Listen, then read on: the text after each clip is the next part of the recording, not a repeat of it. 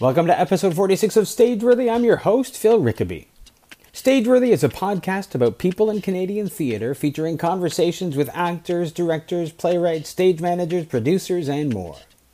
If you'd like to be a guest on Stageworthy or just want to drop me a line, you can find Stageworthy on Facebook and Twitter at StageworthyPod, and you can find the website at StageworthyPodcast.com. If you enjoy the podcast, I hope you'll subscribe on iTunes or Google Music or whatever podcast app you use, and consider leaving a comment or rating. Jonny Sun is an MIT PhD candidate, the man behind the hilarious at Jonny Sun Twitter account, and a playwright whose work has been performed in both Canada and the US. His play Dead End is now playing at the Factory Theatre, produced by Theatre Lab.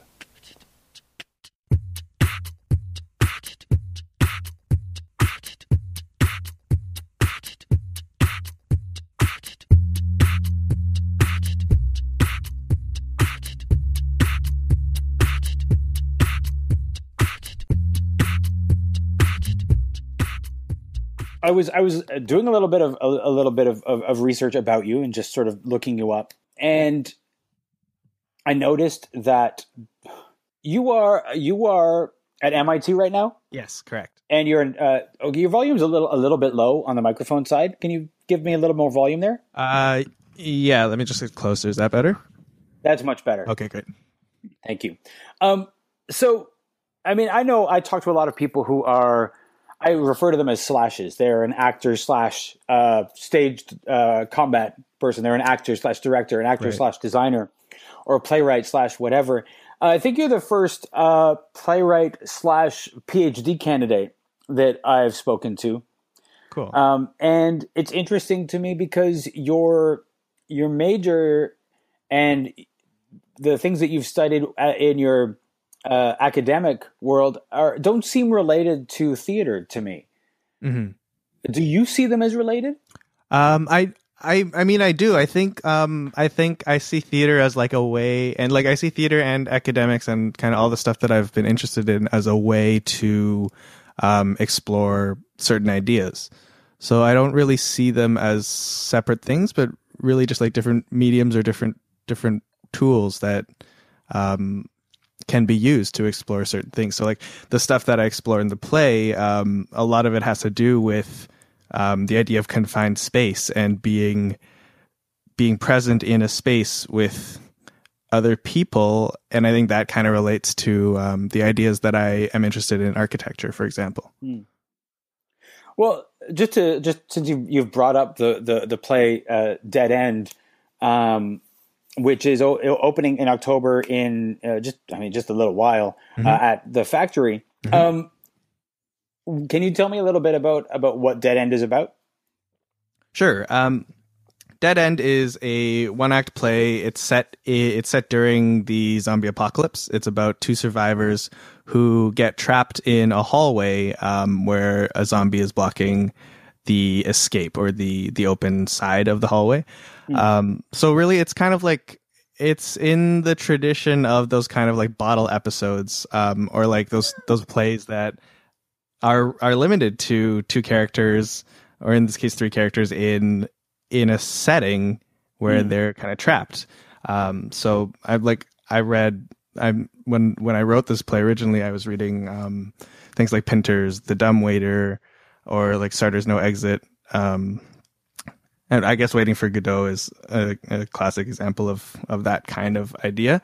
Um, but that's the format, and it really is uh, this way, this setup to that allowed me to explore um, conversation and allowed me to explore how people process um, things like death and mortality, or things like uh, the other, or um, yeah, or ideas like that.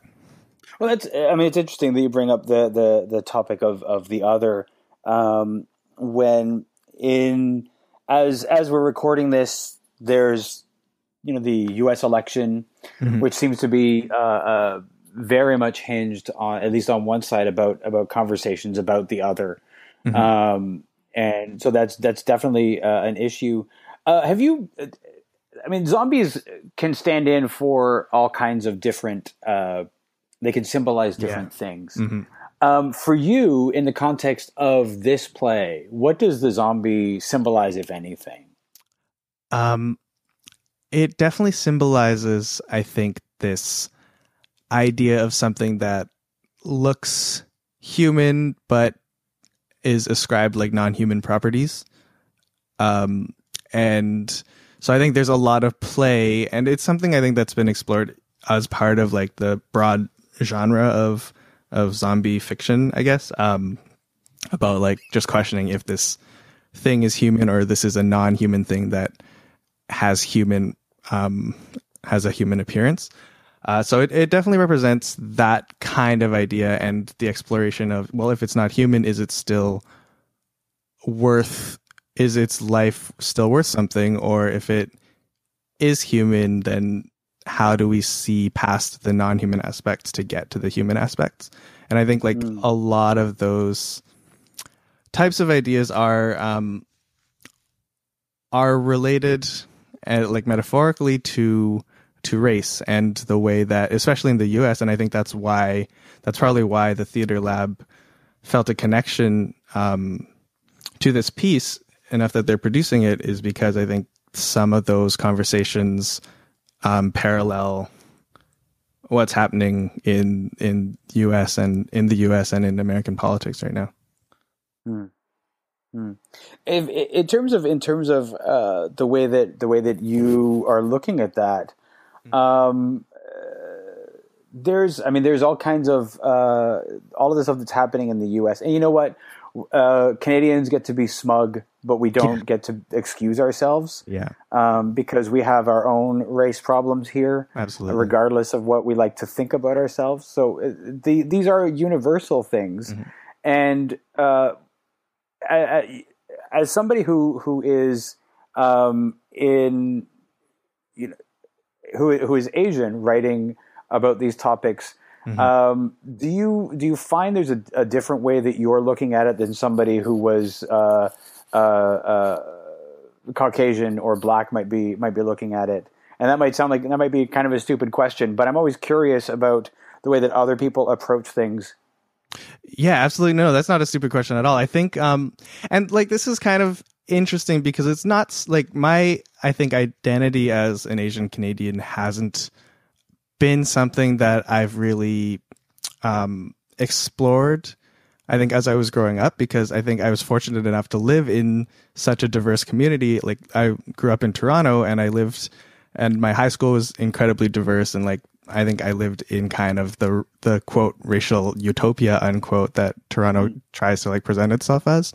Um, so I didn't really have to grapple with kind of my identity as an Asian Canadian until really I moved to the U.S. and that's when I think I started um, becoming more aware of race and especially the way that Americans talk about race. I think is very different to the way Canadians talk about it.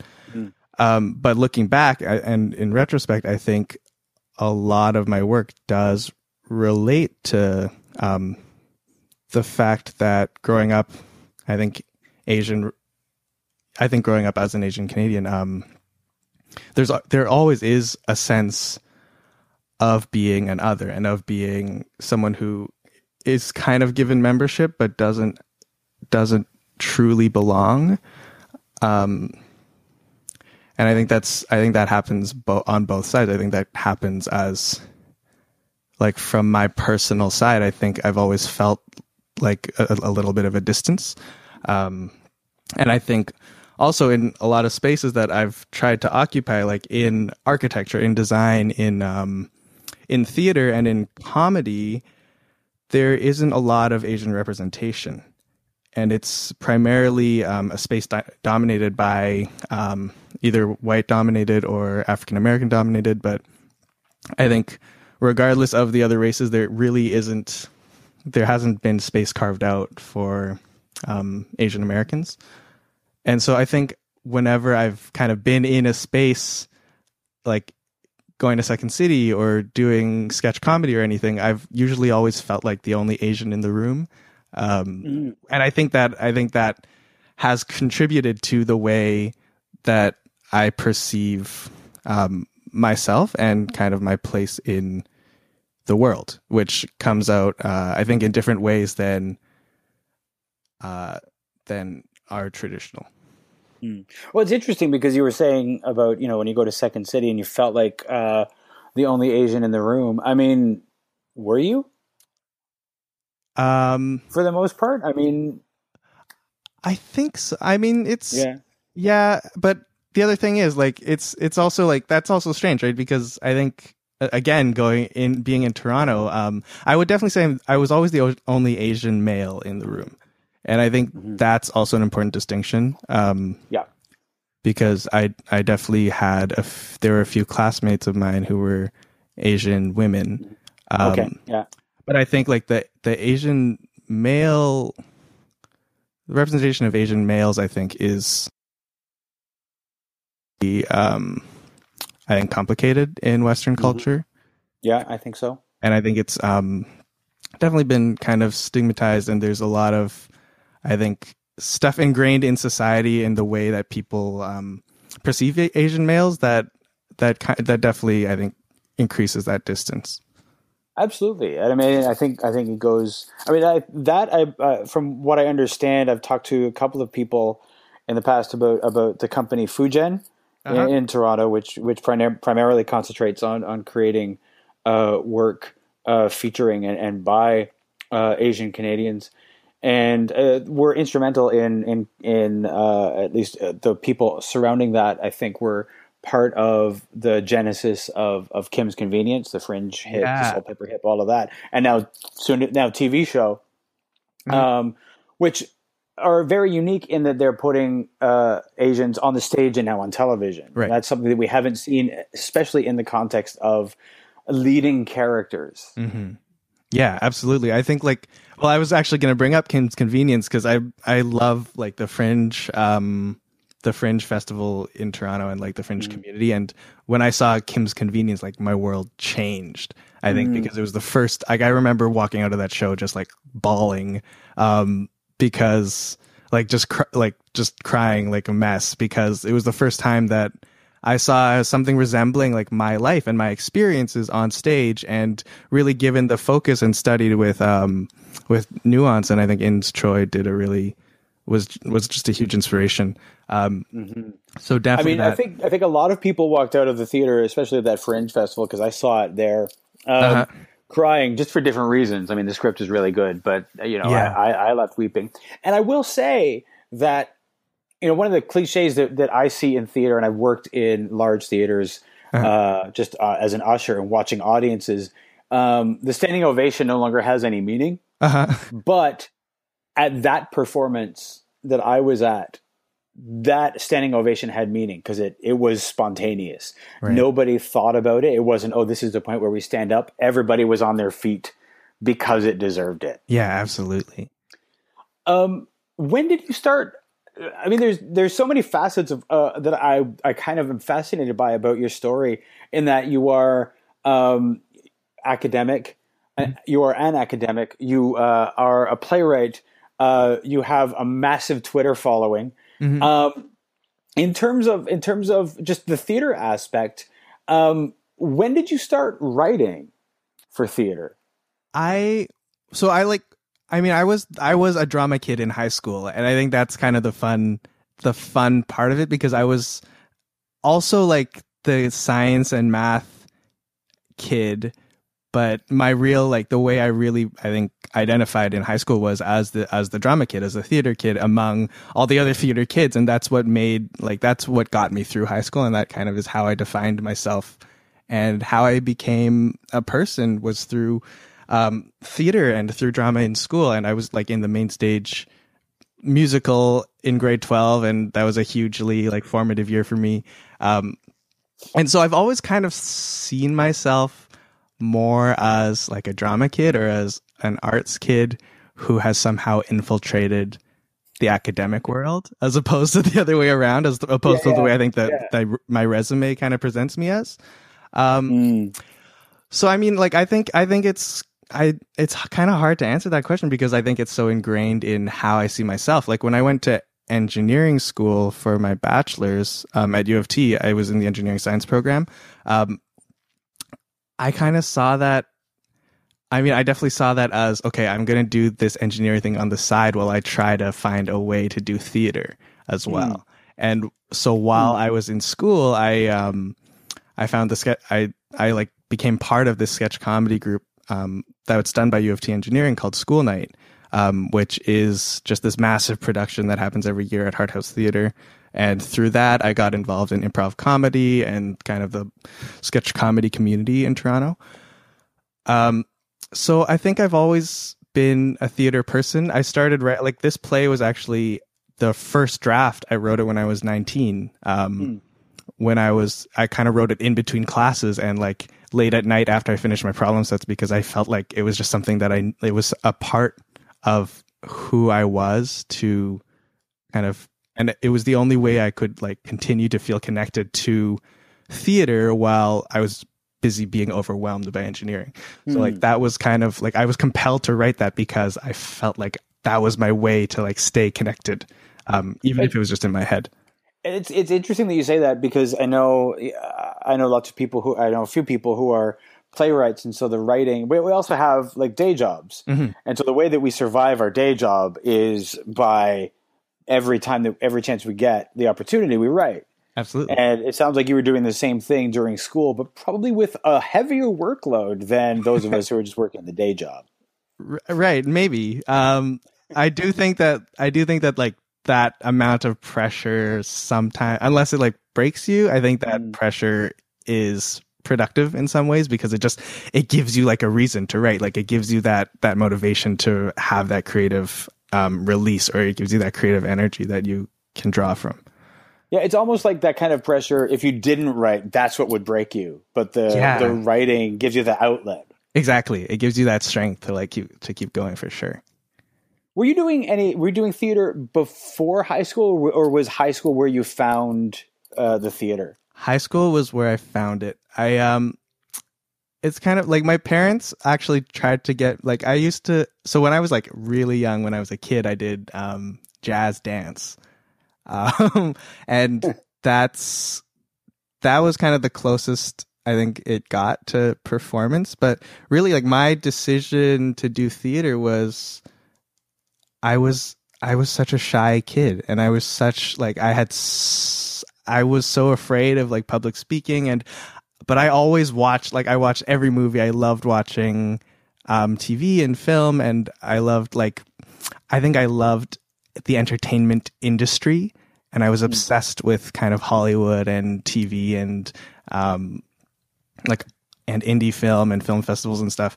And I just thought like I had to I had to get into this somehow and I think starting to do drama in grade 9 was like my way of of it was kind of like I remember like signing up for class. I remember signing up for like my first drama class in grade 9 being like this is terrifying. I'm way out of my element. Everyone's going to laugh at me. Um but like but that but that's kind of how everyone felt when they joined drama in grade 9, right? And then you find your community and then you you grow with those people. So That's right. Yeah, yeah. It's it, it, it's interesting that you're talking about being being a shy person when I know so many people in theater, and I've spoken to so many who are ac- introverts by nature, but everybody thinks that an actor is going to be this extrovert that's like out there. But so many uh, of us are the opposite, and and and not not extroverts. absolutely. Did you find that? I mean, I'm sure that you've noticed that as well, and and, and it sounds like like you're the same way. Uh-huh. Did uh, and did your parents encourage the the journey into theater? Um, yeah, it was always like they were they're they're kind of um like funny to me because they I think were both the most apprehensive about the arts, but also the most like encouraging and the most like when whenever me and my brother did anything I think arts related or theater related, they were the ones who like who loved that the most. So um I think it was a bit of both. I mean, um, they were they immigrated to Canada, and so I think, and this is something that I'm also just starting to really come to terms with, um, and to really and to really understand them. But I think the immigrant experience is kind of, um, this feeling of like we we came here to create a better life for our kids and for our family. And when when you do that, you you try to guarantee that success as much as possible. Mm-hmm. And so you I think and this is I think common to any children of immigrants regardless of like where they've immigrated from but like that that feeling of like our kids we want our kids to be successful and to to like kind of reap the the benefits that we made sacrifices for mm-hmm. um and i think that attitude has definitely lends itself to like going towards more traditional um fields where you would expect to find success and i think arts has never the arts have never really been on the radar for most um, immigrant families, I'd say. So I think that was that was where the apprehension was. It was like, well, if you if you follow this direction, like how are you going to make money, or like how are you going to like we we don't have a roadmap for this. Um, yeah, it's true. Yeah, and I mean that's that's just true of the arts in general, right? It's a yeah. lot. It's a lot more. Um, there's a lot more of a hustle, I'd say.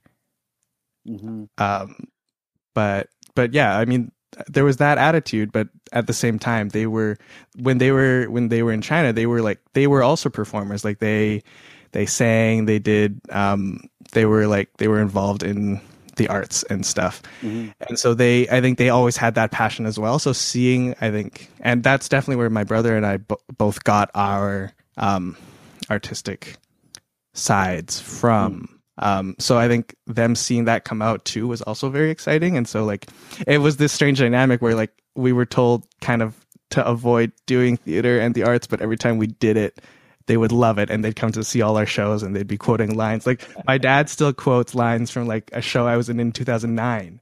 Uh, and like my mom reads all my tweets. So it's, yeah. it's like kind of mixed messages, but it's also very encouraging when that, when that happens. Can I, can I ask you a question about about the the decision to uh, pursue the the path through academia that you have rather than f- trying to pursue a theater a theatrical or th- more theater focused life?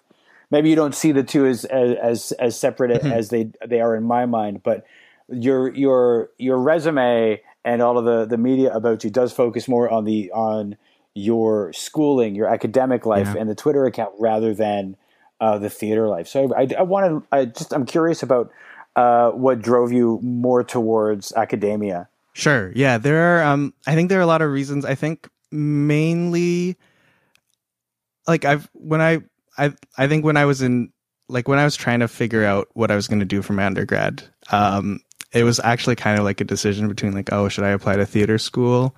Um, or should I do engineering?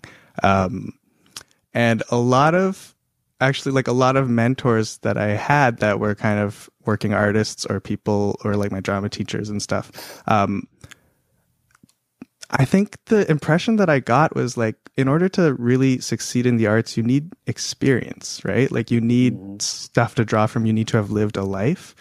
And that kind of left the impression in me that, um, your like a career in the arts can you can start that when you're 18 or you can start that when you're like 65 mm-hmm. um, and there was no set timeline whereas and i did want to do like i wanted to explore um, academia but i wanted to like do engineering and then i wanted to do architecture um, but with those things because i think those are more institutionalized and they come with like the degrees and the systems um, that felt like stuff that you kind of had to do earlier.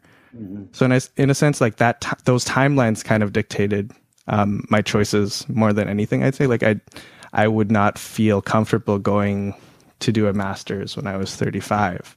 Um, for like I wanted to kind of get those checkpoints out of the way um, and kind of free up the rest of my life to be able to to do the stuff that that I could do and hopefully my experience that I gained from being in school and doing this stuff um, would actually help and not detract mm. from my ability to produce um, as an artistic creator.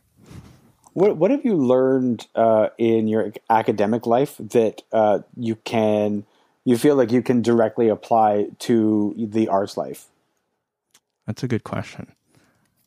Um, a lot of it is like there's two there's two things. One is like the actual content but the other thing i think is kind of the meta side like which it's it's process and it's um discipline i think is the most direct answer because I, don't- I went through two really hard programs like engineering science and then architecture school are both notoriously like um destructive i think to to to to the lives of their students. Um but i think that i think i've kind of like learned a work ethic um and kind of like almost like a relentlessness to um to produce that i think has been really helpful in in letting me um in letting me write and in letting me create stuff um on like a schedule. And then the other thing is i think content wise um I think I've been able to like carve my own spaces within like within school. And so in engineering I was most interested in human behavior. So I was looking at um, simulation and like how simulation systems were designed and how human behavior was um, kind of ascribed to to like computer systems. Um, which I think in a way lets you see what part like how engineers describe humans. And then you can be like well that's wrong. Um, that's that's not that doesn't get anywhere close to what how people actually behave. And but like by by being able to see how people look at how humans behave or how humans think um, i think like just seeing that from all these different angles really helps give you context and give you perspective on what what's missing and what's important and what what what things you can write in a play that you can't like do in a computer program right It's uh, another thing that you know, you know uh, that that it, it sounds like you you, may have learned uh, is because you were in these two notoriously difficult programs, programs that break people. You kind of learned what you can take. yeah You kind of learned how much you can put yourself through, yeah absolutely which is something that we don't often get to get to learn early in life. yeah i guess you're right. Um yeah it's uh it definitely it definitely puts you through a lot. And i think that it teaches i think the the best thing is it teaches you how to fail. And like that's like that's a mantra that comes up i think in a, lot of arts like in improv that's that's the biggest mantra is you just have to learn how to fail and you have to go up there and fail. Um and definitely in school it also i think if you can get through it i think the only way you can get through it with a healthy mindset and to come out the other side having grown is to accept the fact that you're not going to be able to do everything that you you wanted to do and you're not going to be able to do it as as well as you thought you would be able to. Um and that mentality of of of like i failed my first i think i failed like all my first midterms in my first year in engineering school. Um and you kind of have to just learn to accept that and let it go and move on really fast um, in order to i think in order to survive That's a really valuable lesson because I mean that's something that you may learn in an improv class or in improv classes, but I know in theater school, uh, failure was the last thing anybody really? wanted to do. uh-huh. You were so worried about failure that it was almost uh, for some people it may have been even crippling. I know I had I had this intense fear of failing when I was in theater school, Uh-huh. and the having the freedom to to know that it's part of the process, I think, is something that uh, would have been healthy and, and, and better to learn early on. And, and, and you've, you, you learned that through not even, not doing theater. Really. right well like what what happened what happened in theater school when you if when you failed oh, uh, usually it, if you always felt in, in theater school that if you failed, um, that like failure was like the worst thing you could do. If you, if you failed the, the scene or if you failed the, whatever the, the project was, that this was another strike against you. And in theater, in the theater school, uh, they often they, like they start with a big class, and the idea is to whittle you down. So they're always looking for reasons to uh, uh, ask people to leave the program. oh wow And so you always felt like if you failed, that was going to be a thing that they used in order to remove you from the program. right So the stakes were always really, really high that way. Instead of it being something that was uh, encouraged and to think that you would learn from the failure. Mm-hmm. Oh wow! Which is so healthy and so important because you know what? Once we're out in the in the theater world, uh, we are going to fail right many times. We are going to fail to get a role that at an audition. We're going to be in a play that doesn't work. We're going to get right. terrible reviews, and how you learn to deal with those things is super important. Yeah, absolutely. And in the real world, like there's no there's no like upper like there's no no upper system telling you what's right and what's wrong. Like there's no system to subscribe to. Whereas in school, I think, and that like in any school, there's always like a, def- a definite reason why you failed or a definite reason reason why you succeed, and that just doesn't yeah. exist outside of that. It's true. When when did you start uh, this this Twitter account of yours? Um, 2012. And from the beginning, was it what it became? Was it a comedy, or did you start with like most people do? This is my lunch. Uh, here's what I did today. That sort of thing, or did you have a clear vision from the beginning? Uh, I definitely did not have a clear vision. I actually so like the so it's funny because I think when people ask when did the Twitter account start, I automatically think like when did like this version of like the Jonny Sun and like the weird comedy stuff start. Um, but like I had, I think I had my Twitter account since like Twitter started. Like I, I think I had it in 2007 or something. And mm. so for like from then up to 2012, I was just using it the way everyone else was. Like I was, I was tweeting like, just saw a movie. Um, yeah. like my first tweet I think was like I just looked up Japanese money on Google and it looks really cool. Um, but it was just like it was just normal stuff. And I think as I got into comedy more, I started trying to use Twitter as a place to write jokes, but mm-hmm.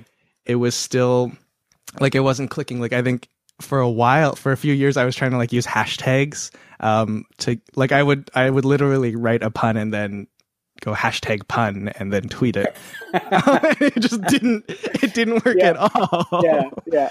Um, and but I think around 2011 2012 that's when like on Twitter, there's like a community that it people have called it weird Twitter, and people within weird twi- Twitter hate being called weird Twitter. But I'm okay. just to use that term because there's no other way to describe it.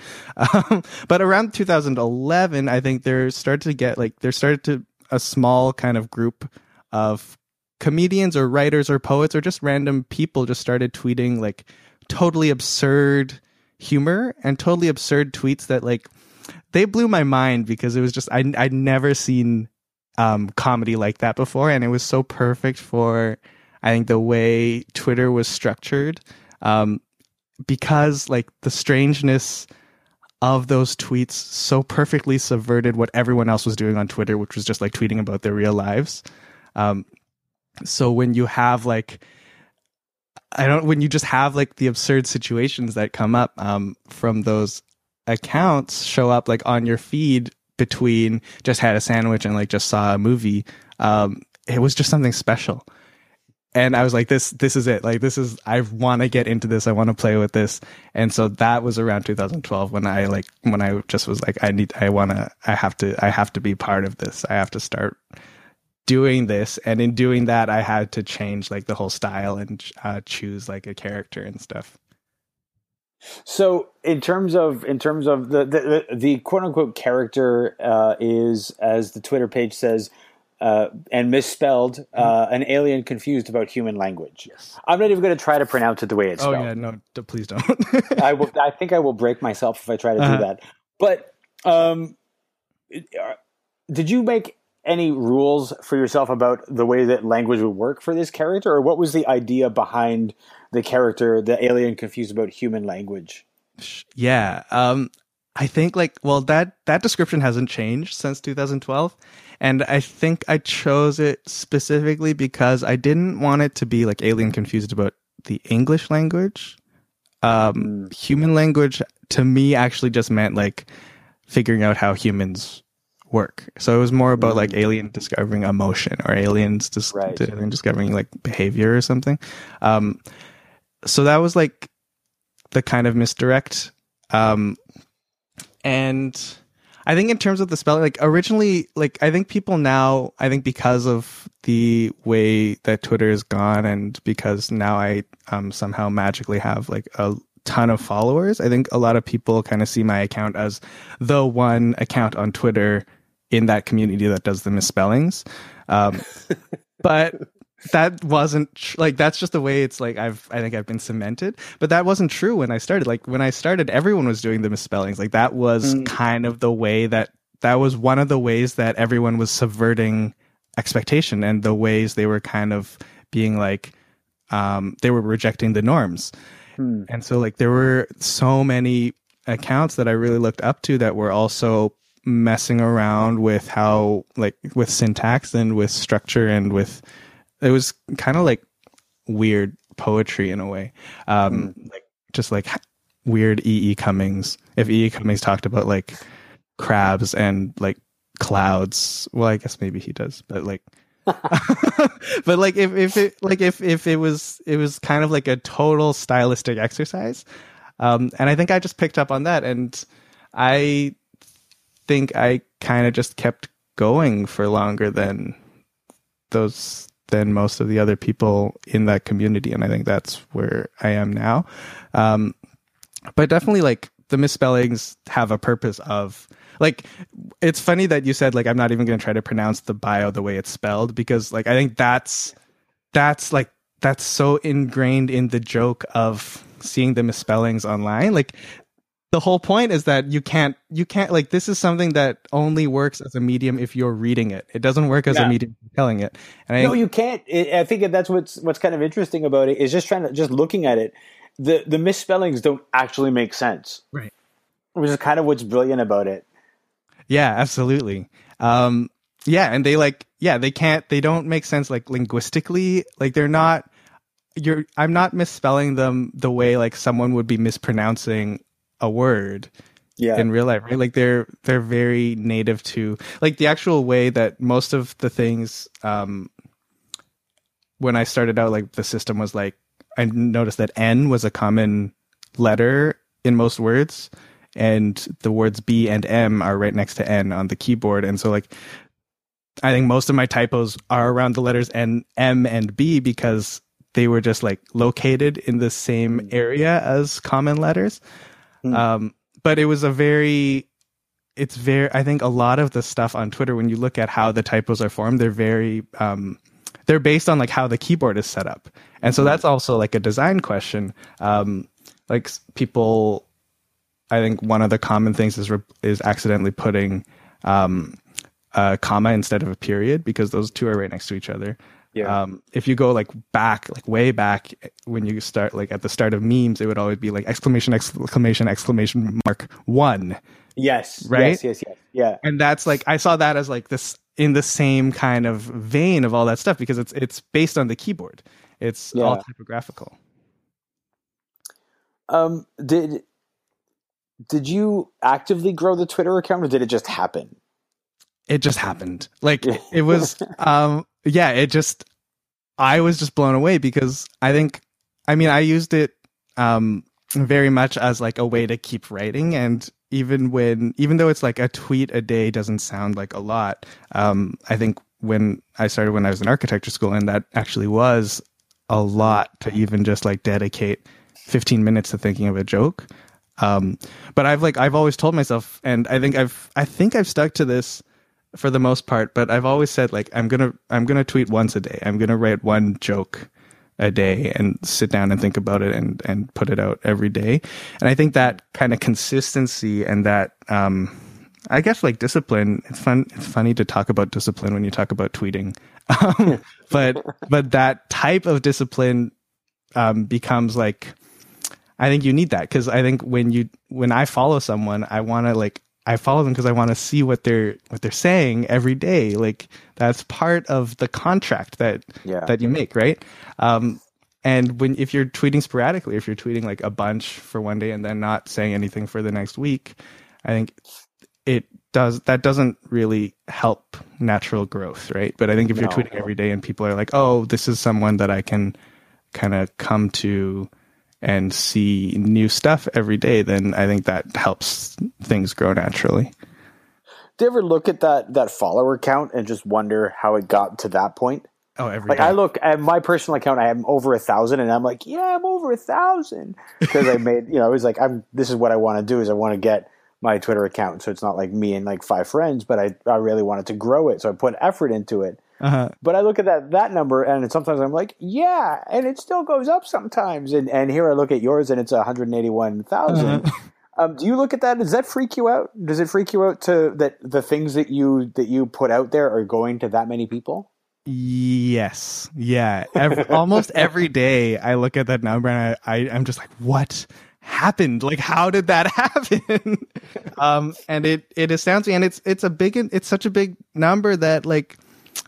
I think I think there was like a study somewhere that said after like fifty thousand or something, human brains can't actually understand how much a number means.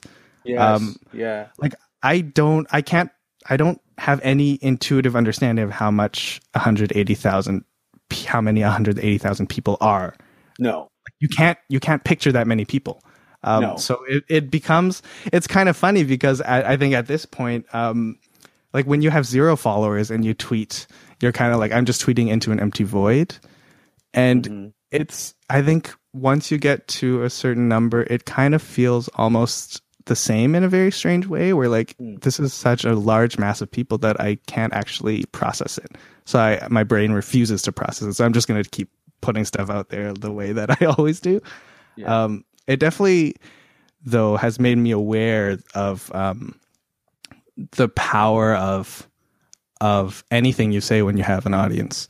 And I think that's something that I think everyone with an audience has some responsibility because you don't know who's following you. You don't know like how many people are um, will kind of take your stuff and internalize that and and stuff. So I do think there is um, a role and a responsibility that I have to f- abide by, and that I think everyone on Twitter who has that following should should kind of should kind of um, be aware of. And so I try I try to be very um, very good about that, and I think I look up to to people who do that and who are aware of that and who are very conscious of of just of just being positive and and spreading a good a good message.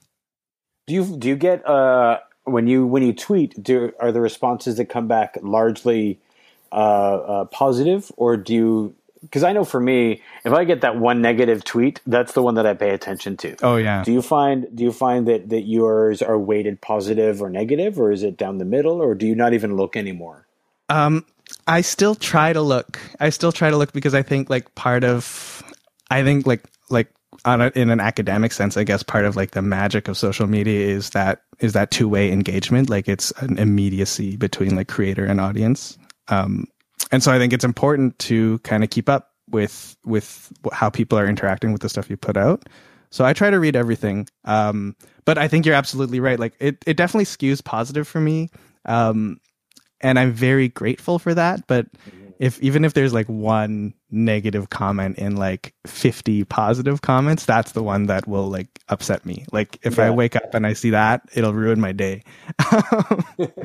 but I, that's Well, that- human nature, right? that is human nature. And it's it's ridiculous. It's kind of ridiculous that that's where our brains go that all of the positive uh, responses that we get uh, the negative ones are the ones that we see. I have had you know i've had positive reviews and i've had negative reviews of things that i've done. Uh-huh. and i could not remember a line of a positive review Uh-huh. but i can remember the negative reviews in so much vivid detail Oh gosh, yeah. but those are the things that that that that I like. I can recall those. Other times I could say, "Oh, I remember. I got a good review from that that newspaper." Uh-huh. But the bad ones, I could almost recite like poetry. Gosh, yeah, and you and you, you knew who wrote it. You knew like which platform put it out. Like you knew everything. Of, you knew like the date and the time. I knew the date, time. I remember the reviewer's name. It's like I can like pick it out. You know. Oh gosh. Um, in terms of in terms of uh, uh, Dead End, just to to bring it back to that.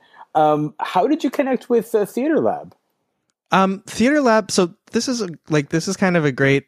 I'm very grateful for the way things turned out because um, Theater Lab put out a call because they did a festival of readings called the First Sight Festival in November of 2015. Um, and I think they just put out a general call for for plays that have not yet been produced um, to do this reading festival. And I was in Boston at the time, and one of my good friends, Kevin Vidal, who's who used to be a Second City main stager, and I think he's he's all like he's kind of all around the um, comedy community now, is uh, my really close friend, and I grew up with him, and we went to the same high school, and we've um, always been really close. And he saw this listing, and he said, "You should you should submit this play. Let's submit this together. I'll like I'll read for one part, and we'll do the play." And that's what we did. And they the theater lab accepted it for the festival, and then I think they just liked it so much, or they found some sort of connection to it that they contacted me after and said, "Hey, let's let's stage this. Let's like do a real production of this." So it was very um, a lot of things kind of happened in in the right way for this to have happened. Hmm. Yeah, so they're I mean they're they're phenomenal. They're such a great um, group of people and very professional and very just very smart and sharp and brilliant. You have a, an excellent an excellent cast. Just looking at the at the cast list, I mean Chris Chris from Peter and Chris for one thing. Oh yeah, that that cat caught my attention right away because uh-huh. I you know I love the work that Peter and Chris do and and uh, the stuff that Christian Smith and and Caradwin have done. Uh, it just really sort of jumps out. It just looks like it's going to be a, a, really great show. Um, and it's good to hear you feeling really positive about it and that your experience with them was was was really good previously. Mm-hmm. Um, is in terms of how this is this is happening. I mean, you are not in Toronto as this is being worked on, but I understand you are you're coming. I guess for for for opening. Mm-hmm. Yep. Um, is it strange to be so far away from the production at this point, or is it almost a relief to not have to be in the room and just to sort of show up and see what they've done with it? Yeah, I think that was kind of like I've done productions where I've written and directed and been in um, the the show, and so I like I, I feel like I've had that experience, and but I've never had the experience of kind of giving giving something I've done to a group of artists and just just letting them take it and run with it. And so like that was very important to me that I wanted to like I wanted to have that experience and I also didn't want to kind of intrude in like sometimes it's it's kind of like oh the playwright's coming now and he's going to tell us like tell everyone that they've ruined everything. Um and I like I didn't want to um, intrude on like their creative uh, their creative process. Um, so it's been it's been really great, and and Michael, the director, Michael Orlando, has um, he's kept me in the loop enough to like so that I'm kind of aware of what's going on. Mm. Um, but the other thing is like I went to the first table read of the play when we got like everyone together, and I think I was still at like I was listening to the read and I loved it and everyone was great but like personally in my head i was like there's no way i could direct this like this is too like, this is too close to me and this is too um it's almost like too personal to me mm. where like i would not be able to let anything go and all i saw were like the wrong words i chose in the script and i would be endlessly tinkering um, mm. so i think i think that kind of separation was healthy on my on my end yeah, it's hard to be the it's hard to be a playwright and director. It's hard to mm-hmm. I mean it's I've been a playwright and performer and that's hard. Mm-hmm. But to be a playwright and director because there's such different hats and you really yeah. have to be able to stop doing one and do concentrate on the other. Mm-hmm. Yeah. Um, it's also I mean it's hard to be the playwright in a room when people are rehearsing your play because that urge to tinker has got to be pretty overwhelming. Even if you're not the director, if you're sitting in the room, you keep wondering how could you improve what's being said. Yeah, absolutely. And like I think one of the blessings, like when you talk, you'd mentioned the cast, um, like Christian and Chris are both improvisers um, and comedians.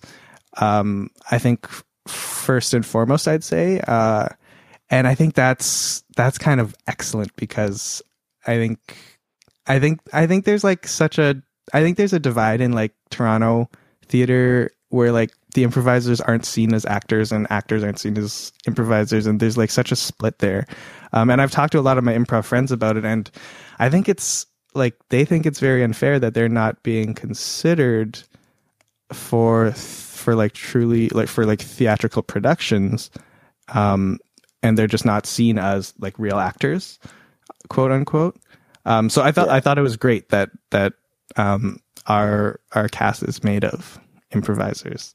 And Yeah, absolutely. And I think that that I mean it it I agree that it is not fair that, you know, improvisers are not considered uh quote unquote real actors because there's so much talent uh in in in the people who are improvising and you and so much uh creativity. But I mean every every scene has its own uh cliques and foibles and it's hard to break from one to the other.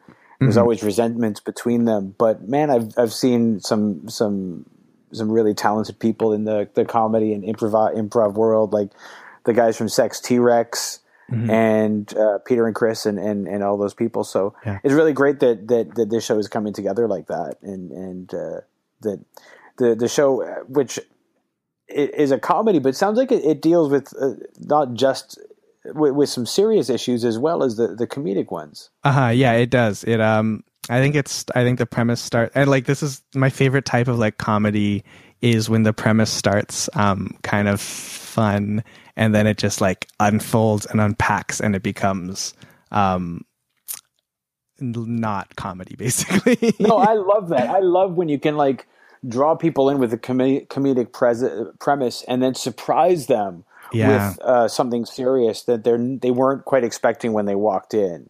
yeah. To be able to give them that that uh, that shock, that twist when it, you oh you thought this was going to be a light comedy and now they get into something serious, which is awesome. Yeah, and I think like comedy has such a tool, like it's as a tool, it has such a power to, I think, bring people in and to engage.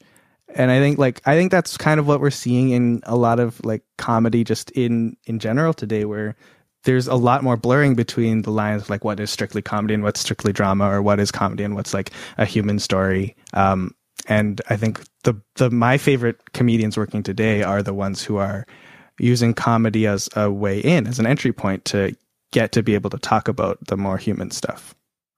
Absolutely. Yeah. Absolutely. Well, I think I'm at the at the point where I'm going to have to to let you go, uh, just so that you can make your class. So I want to thank you for talking with me today. This has been a lot of fun.